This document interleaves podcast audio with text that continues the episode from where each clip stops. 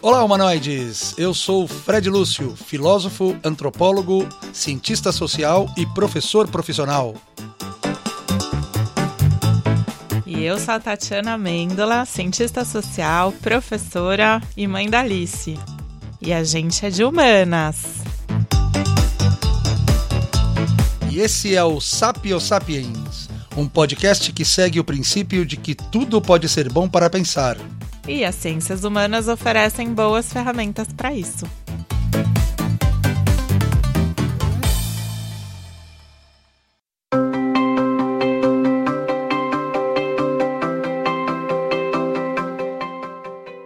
Episódio 1 Afinal, o que são as ciências humanas?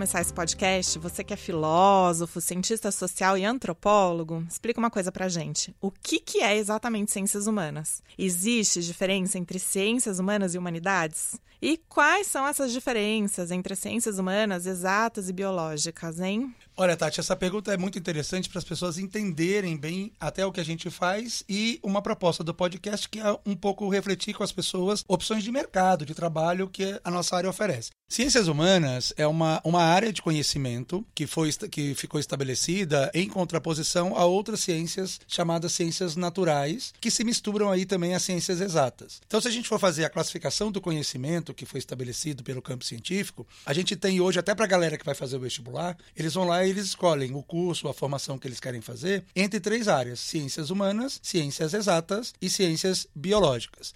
Para a gente entender legal isso, vamos entender o seguinte: as primeiras ciências que surgiram lá na antiguidade eram ciências ligadas à natureza, porque as pessoas queriam explicar os fenômenos da natureza. Porque chove, porque tem enchente, porque tem terremoto, os astros, né, o sol, etc. Então surgem as ciências naturais, que são as ciências que depois se desenvolveram na física, na química, na biologia. Uhum. Né? Só muito recentemente, é, a partir do século XIX, é que se estabeleceu um campo para se pensar as ações e os fenômenos humanos.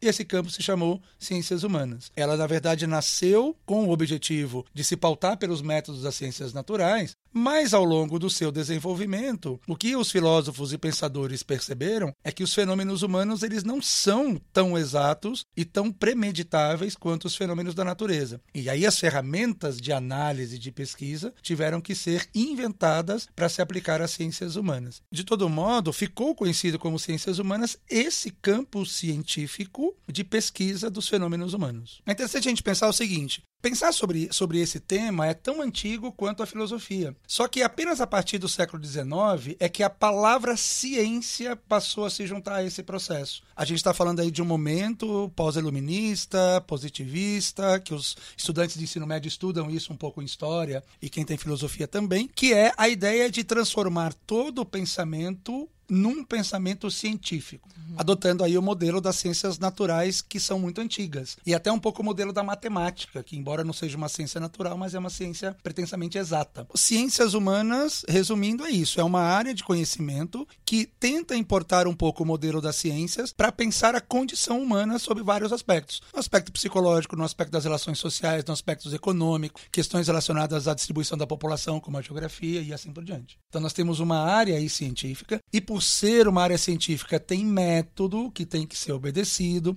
pressupostos que tem que ser reconhecido por uma comunidade científica, como qualquer outro, outra área de conhecimento. Nenhum físico sai falando alguma coisa sobre a matéria, sobre o átomo ou sobre o universo sem que ele esteja respaldado por pesquisas e por conhecimentos reconhecidos na área dele. Então, Fred, essa diferença entre ciências humanas, exatas e biológicas, inclusive, é uma diferença que a gente vê muito na forma como as pessoas lidam com as diferentes profissões. Quando a gente fala, por exemplo, de um médico e quando a gente escuta um diagnóstico, a gente, todo mundo, respeita muito mais, assim, num sentido de distanciamento e de autoridade do que quando a gente ouve um profissional de ciências humanas falar de alguma coisa. Quando a gente está, por exemplo, numa roda de amigos e um profissional de ciências humanas começa a explicar a sociedade, a gente vai lá e complementa com a nossa opinião, é. como se a gente tivesse a mesma autoridade para falar sobre isso, né? É muito diferente a nossa relação Sim. com o médico, né? Se um médico te dá um diagnóstico, você fica quietinho e escuta e obedece. Inclusive, até a letra que o médico usa para escrever indecifrável, né? é indecifrável. Quer dizer, existe um distanciamento muito grande entre as ciências médicas, biológicas, por exemplo, e o senso comum, as pessoas, né, que não são profissionais da área. E isso não acontece com as ciências humanas, o que é, é. maravilhoso, porque a gente consegue conversar com todo mundo. A gente tem que, na verdade, falar uma linguagem que as pessoas vão entender. Uhum. No entanto, isso também abre um espaço para a questão de todo mundo querer dar opinião, né, Exato. sobre a sociedade, sobre as questões das ciências humanas. Sempre que eu tô assim num bate-papo com amigos, tomando um vinho,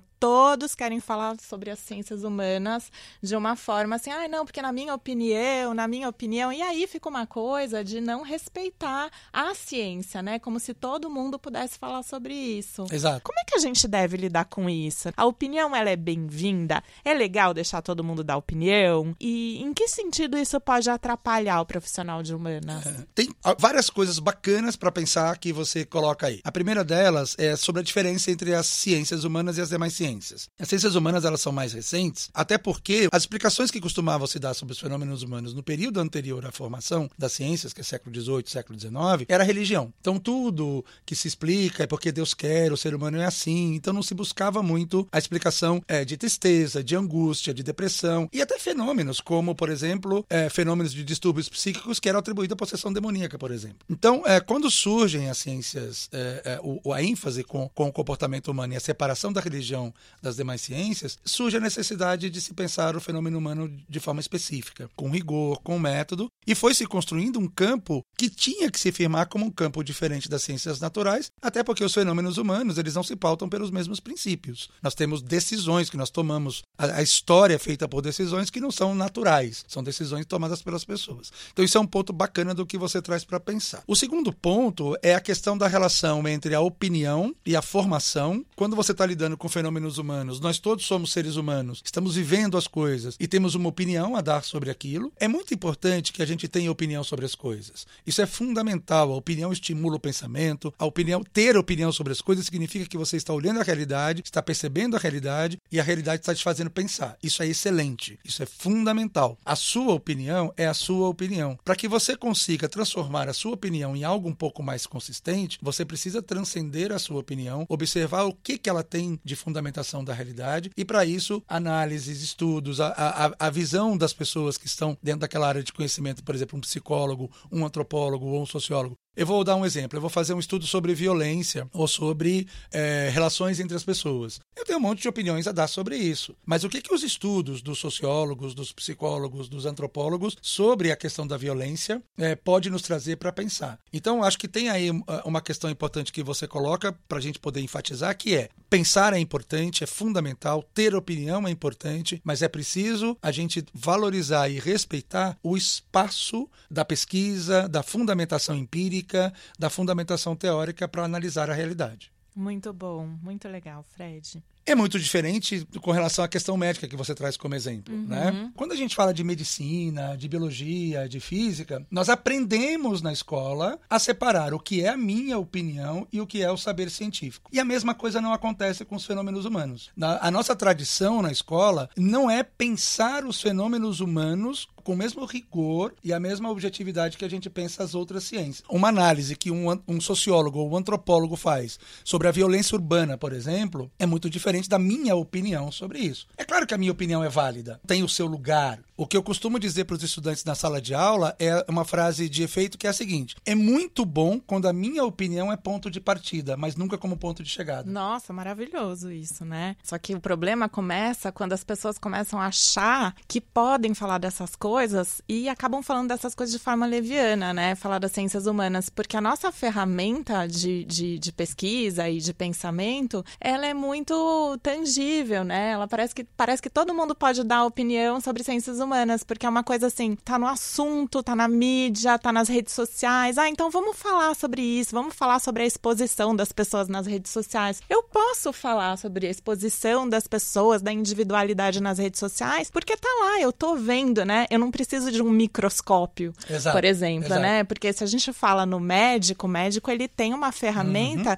que não é acessível para todo mundo. Então, de alguma forma, isso distancia, né? Isso coloca o médico numa posição de que só ele tem condições de falar sobre aquele assunto. Estou falando da medicina, por exemplo, né? Claro. Já a gente, como está lidando com coisas que estão aí, né, em todos os lugares, as pessoas se metem a falar das questões que são específicas das ciências humanas sem nenhum rigor e sem nenhuma condição de falar sobre essas questões, Muito né? legal isso que você falou, e eu quero trazer uma reflexão em cima do que você disse. Se a gente for pensar, mesmo na área da medicina que você trouxe como exemplo, eu acho um ótimo exemplo para pensar o que a gente está propondo aqui, a gente também lida com muito achismo. Quantos médicos não se vê em, em maus lençóis com seus pacientes que ficam pesquisando no Google sobre a sua doença? Não, e ainda mais vão assim- querer discutir com ele. Não, e a galera que assiste House e depois começa a Exato. querer a, a fazer diagnóstico dentro da própria casa. Não, porque eu vi no House, Isso, então eu posso, né? Exatamente. Veja, então, esse problema de lidar com conhecimento e de lidar com verdades, a gente observa isso em várias áreas do conhecimento. E aí eu queria apontar uma coisa muito, muito importante, que é a diferença que existe entre uma verdade absoluta e uma verdade objetiva. Uma verdade objetiva é aquela que é baseada no objeto que está sendo investigado. Até daí vem o nome, objetiva objeto. Ou seja, eu pesquiso uma realidade, eu vou tirar dali as informações daquela realidade, construir uma análise com base na realidade, não com base no que eu acho, na minha opinião, sobre a realidade. Uma verdade absoluta é uma verdade eterna que é típica dos dogmas. Uma verdade dogmática, aquela que é universal e não vai mudar nunca. Eu só tenho condições de afirmar verdades absolutas, mas elas não existem. Porque, até pelo, do ponto de vista da ciência, as principais verdades que muitas vezes, em determinados momentos, podem ser consideradas absolutas, elas são revistas. O que a ciência busca não é a verdade absoluta, é a verdade objetiva. E a verdade objetiva, ela pode mudar na medida em que novas descobertas são feitas sobre as coisas. Vamos partir do pressuposto que nós não somos oniscientes, nós não conhecemos tudo, a realidade é muito mais ampla do que nós podemos conhecer e nós estamos sempre descobrindo novas coisas. E novas descobertas vão levando a novas perguntas que vão fazendo a gente rever os conceitos. A física quântica, quando descobriu a natureza do átomo, fez uma revisão de todos os pressupostos da física newtoniana. Aquela imagem do átomo que a gente tem nos livros de física, né, ou de química, uma bolinha no centro, com as elipses em volta, isso tudo teve que ser revisto em função das novas descobertas, não em função de opiniões malucas de pessoas que afirmam coisas que as pessoas acreditam cegamente e passam a tornar uma verdade, não porque ela é comprovada ou demonstrada, mas porque as pessoas acreditam. Isso não significa que Newton foi invalidado ou que a física clássica foi invalidada, mas ela teve que ser ampliada, a sua compreensão teve que ser ampliada. E aí eu quero chamar a atenção para uma outra coisa importante para o momento que a gente vive hoje. Gente, isso se chama revisionismo metodológico. E é muito importante que a gente entenda que todas as ciências têm esse procedimento, mas são procedimentos que seguem critérios, que seguem métodos. Não é essa coisa banal que, que muita gente está fazendo hoje em dia, que é negar verdades científicas simplesmente negando e, a, e afirmando a negação, o que pode parecer contraditório, mas não é. Elas não demonstram absolutamente nada, não, não, não, não comprovam absolutamente nada. Então parece verossímil, parece uma verdade, você nega, por exemplo, que a vacina tem efeito, você nega que a Terra seja uma circunferência e é plana, você nega é, que o Holocausto existiu, enfim, tudo, todos esses movimentos que a gente sabe que é muito importante que está acontecendo hoje, precisa ser muito claramente compreendido dentro desse contexto. A gente brincou com a questão da Terra plana, mas isso deixa de ser uma piada e passa a ser algo sério. Super sério. Quando você tem, por exemplo, como foi anunciado agora há pouco, um canal oficial de televisão que vai lançar um programa sobre revisionismo histórico. Chocante, Ou né? seja, você está relativizando todo o edifício científico que foi construído nos últimos tempos. Isso é uma diferença muito grande que a gente tem que estabelecer, que é a postura que nós temos com relação ao conhecimento. E aí, Tati, é muito legal, porque o que, que nós estamos fazendo aqui agora nesse momento? Uma reflexão crítica, usando todo o potencial da ciência ciências humanas para, inclusive, fazer uma leitura do que é a nossa relação com a medicina, por exemplo. Uhum. Né? A, o médico tem o conhecimento, porque ele estudou, pesquisou, tem as referências teóricas e, e científicas dele, mas quando nós lidamos com o conhecimento da medicina, quando o médico chega e dá uma opinião, vamos chamar de opinião, porque é isso que a gente fala no senso comum, a gente lida com aquilo como se fosse uma crença. Ele está falando a verdade, ponto. Uhum, com sociólogo, com economista, com antropólogo, não é assim. Nossa, de jeito nenhum. As, as pessoas, inclusive, começam a criticar e acham que estão falando de igual para igual. A nossa tradição coloca o médico num lugar de autoridade para afirmar certas coisas. branco, né? Não é a mesma coisa, não acontece com as ciências humanas. Então, Quem me aí... dera ter esse glamour, Fred. Algumas pessoas até têm, alguns filósofos, digamos assim, né? Até tem. Ô, ô Tati, é, me diz uma coisa, baseado nessa nossa conversa, né? Você acha que é fácil né, é, fazer ciências humanas, pensar de acordo com os protocolos das ciências humanas. O que, que você pensa sobre isso?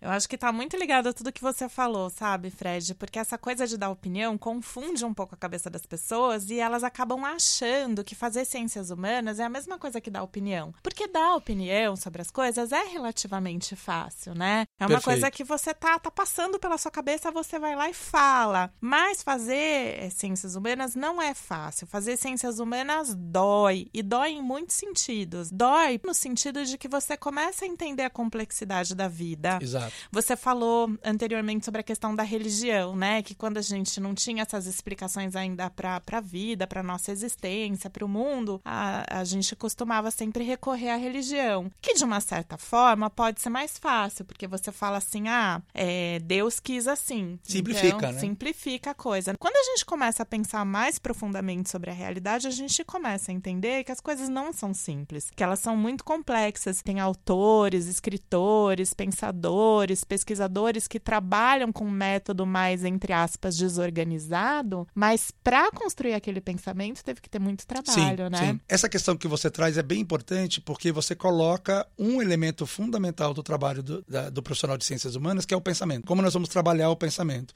E como você disse lá atrás, é tudo muito tangível, né? Todo mundo pensa, todo mundo tem ideias. Agora, a questão é quais são os critérios dessas ideias e desse pensamento. Qual é o grau de profundidade que eu posso chegar com isso. E aí, e aí é, é bastante bacana a gente pensar que nas ciências humanas, você não vai ter nunca, como você tem numa física, por exemplo, ou numa química, você se aproxima muito mais de uma realidade objetiva, de uma realidade é, mais próxima daquele objeto que está sendo pesquisado. Nas ciências humanas, isso é muito mais amplo, isso é muito mais fluido, até porque os fenômenos humanos são muito mais fluidos do que os fenômenos naturais. Se eu soltar uma caneta, ela vai cair, ponto. E aí a, a lei da gravitação universal está sendo exercida nesse momento. Não existe uma lei do comportamento humano que seja universal, embora as pessoas queiram acreditar nisso. Até muita gente tenta reduzir o comportamento humano à biologia, por exemplo, mas é muito mais complexo do que isso. E tem uma questão que eu acho importantíssima que você está trazendo, que é rever os próprios conceitos. E Sim. a dor está um pouco nisso, né? De Sim. rever aquilo que eu sempre acreditei, mudar a minha postura. Tem um, um mito grego que eu gosto de contar para os estudantes quando eu falo sobre isso, que está presente lá, no, é um trechinho do mito do, do, do, Teseu e o Minotauro, que é o mito do, do leito de Procusto. Não sei se você conhece. A história de Procusto, Procusto era um monstro que fica, vivia numa estrada, tinha uma estalagem por onde Teseu passou e ele é, obrigava todo transeunte,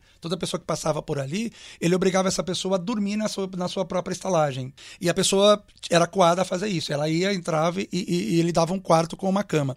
Só que essa cama nunca era compatível com o tamanho da pessoa. A pessoa não conseguia dormir, era, ele era chamado para resolver o problema e ele cortava os braços e, os, e as pernas das pessoas para elas poderem dormir. Resultado, ele matava essas pessoas. E é uma cama de ferro que ele, que ele dava. Então eu costumo dizer o seguinte: muita gente lida com a realidade, com a sua cabeça, a sua mente, como leito de procusto. Elas preferem mutilar a realidade para caber nas suas crenças do que mudar a crença para entender a realidade. O mito do leito de procusto cabe muito aí nessa reflexão que a gente está fazendo sobre as ciências humanas. Muito bom, né? Muito bom pensar isso, né? E essa sensação, você contando essa história me dá essa sensação boa de estar tá pensando nas coisas, Exato. né? Que é doloroso, mas ao mesmo tempo é tão bom repensar a nossa própria existência, a forma como a gente conhece. É muito bacana isso. E uma outra coisa que eu acho importante a gente falar é também a gente entender que essas coisas conversam, né? Por mais que elas sejam diferentes, elas Muito conversam. Bom. Você acabou de falar, por exemplo, da questão da biologia, né? E das verdades e tal. Uh, nessa linha mesmo, a gente pega assim a ideia de que a gente tem um corpo, né? E que existe a ideia do de gênero. E a gente classifica as pessoas, né? Gênero masculino, gênero feminino, sexo masculino, sexo feminino, como é que as pessoas nasceram, com que corpo elas nasceram. Mas a gente precisa, por outro lado, entender a nossa construção cultural em cima disso, né? Exato, a nossa construção exato. social de identidade. E essas coisas têm que ser analisadas de uma forma interdisciplinar, muitas vezes. Eu tive uma vez um aluno, virou no meio da, da aula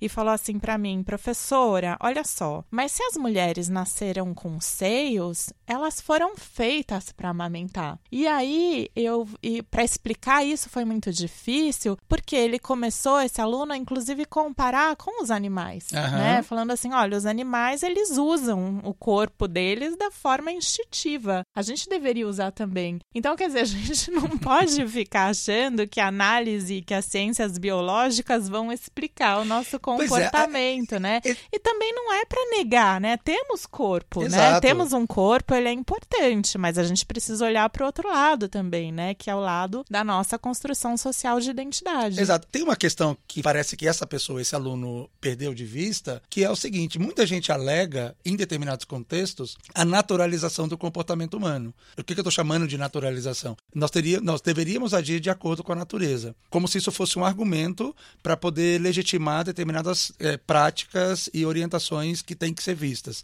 têm que ser feitas pela sociedade. O que, que essas pessoas se esquecem ou não percebem? Nada, absolutamente nada no comportamento humano é natural. Né? Uhum, inclusive, inclusive a própria criação dos valores que orientam essas crenças. Não é uma naturalização do comportamento, nem no que é mais básico, que são as nossas necessidades fisiológicas. Quanto mais em outras esferas que envolvem desejo, que envolvem construção de identidade, Nossa, que envolvem uma série de leituras. Tem muito assunto para a gente falar nesse podcast, né? Porque a gente vai poder falar de tudo isso, né? De desejo, de feminismo, de machismo, de identidade. Perfeito. Tudo isso é assunto. Mas acho que uma coisa que é importante a gente deixar claro aqui é que tem sim sim diferença entre ciências humanas exatas e biológicas, mas também temos que pensar de forma interdisciplinar esses assuntos, né? E aí a gente cai num outro ponto, né? Que é o ponto da formação de estereótipos, né? Exato. né? Porque de alguma forma a gente associa o povo de humanas a um povo que gosta de fazer miçanga, meio bicho grilo, paz e amor, maconheiro,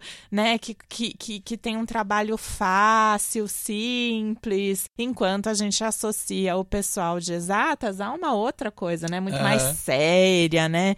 Muito mais profissional, inclusive. Então, acho que essa coisa dos estereótipos também estão muito presentes, está muito presente na nossa análise do que é ciências humanas, Exato. na verdade. É, e estereótipo é uma coisa complicada, porque estereótipo simplifica muito a realidade, né? A gente vai discutir isso ao longo dos outros podcasts, mas é, vou deixar só a reflexão aqui, tal, pensar no que é o estereótipo. A gente associa um conjunto de características características com determinados comportamentos e com isso a gente pretende explicar as pessoas e, e, entender que aquelas pessoas que têm aquelas características sempre vão ter aqueles comportamentos, como se fossem robôs. Aí nós teríamos uma máquina, ou seja, todo mundo que é da área de ciências humanas vai agir daquele jeito. A gente sabe que isso não é verdade. Né? E todo mundo que é da área de engenharia ou medicina vai ser daquele jeito. Isso é péssimo, isso é horrível. É, é importante a gente ter sempre em mente a variedade, a diversidade e que o mundo é muito mais complexo do que a gente quer imaginar que ele seja. E as ciências humanas são exatamente aquela área que justamente por não serem exatas, vai, vai ser um instrumento, ela pode ser um instrumento muito importante para a gente entender a complexidade que é a realidade. Quando a gente fala de ciências humanas, ou de ciências exatas ou, ou biológicas, a gente precisa entender que são categorias, que são construções para facilitar a gente entender a realidade, mas que as coisas se mesclam. E não podem limitar, né? Exa exatamente, não é para limitar, muito pelo contrário. É para ajudar a gente a delinear, mas que elas vão ser fluidas, vão se misturar, vão se. Até numa pesquisa. É importante a gente entender entender isso. O conhecimento é tão misturado quanto a realidade. A realidade é super complexa e o conhecimento também. O que a gente faz, é, e aí a gente aprendeu muito isso na era cartesiana, que é separar em caixinhas, em gavetas, para poder facilitar a compreensão. O que não pode acontecer é a gente isolar essas caixinhas e essas gavetas como se elas fossem um universo absoluto. Isso não pode, nem com conhecimento e muito menos com o comportamento das pessoas. É isso aí. E Fred, vamos falar um pouco sobre o mercado de trabalho para os cientistas da área de humanas. E, inclusive, uma coisa que a gente vai discutir aqui ao longo do podcast, que é, bom, se eu optar por humanas, como é que eu posso crescer profissionalmente? Qual é o lugar de mercado de trabalho que eu tenho? Porque muita gente fica pensando, né? Ah, só vai poder dar aula, então, né? O que, que você vai Perfeito. fazer da vida se você fizer humanas? Vai dar aula ou vai tocar Raul Seixas no boteco da Vila Madalena?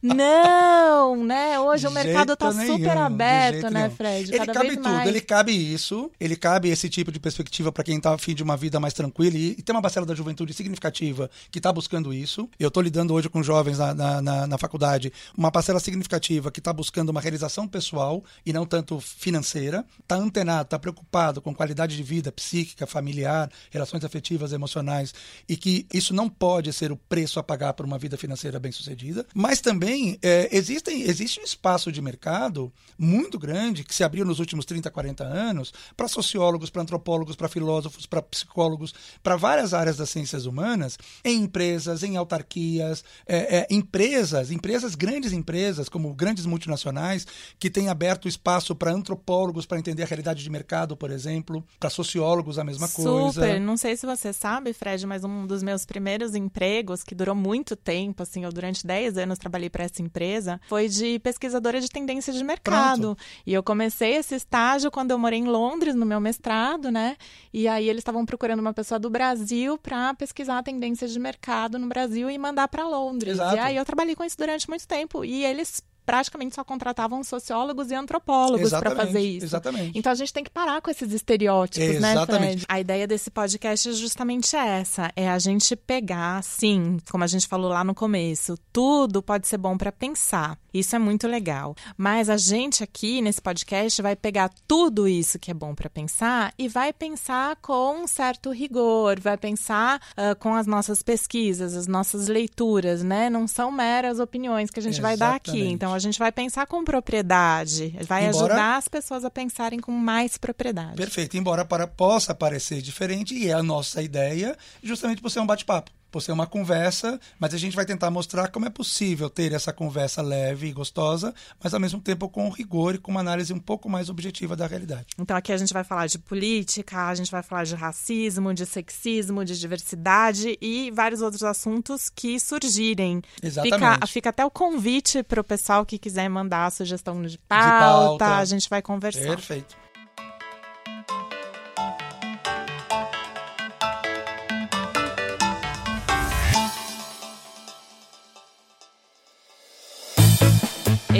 Foi o Sápio Sapiens, um podcast bom para pensar. Eu sou Tatiana Amêndola, doutora em Ciências Sociais e eu não gosto de fazer miçanga.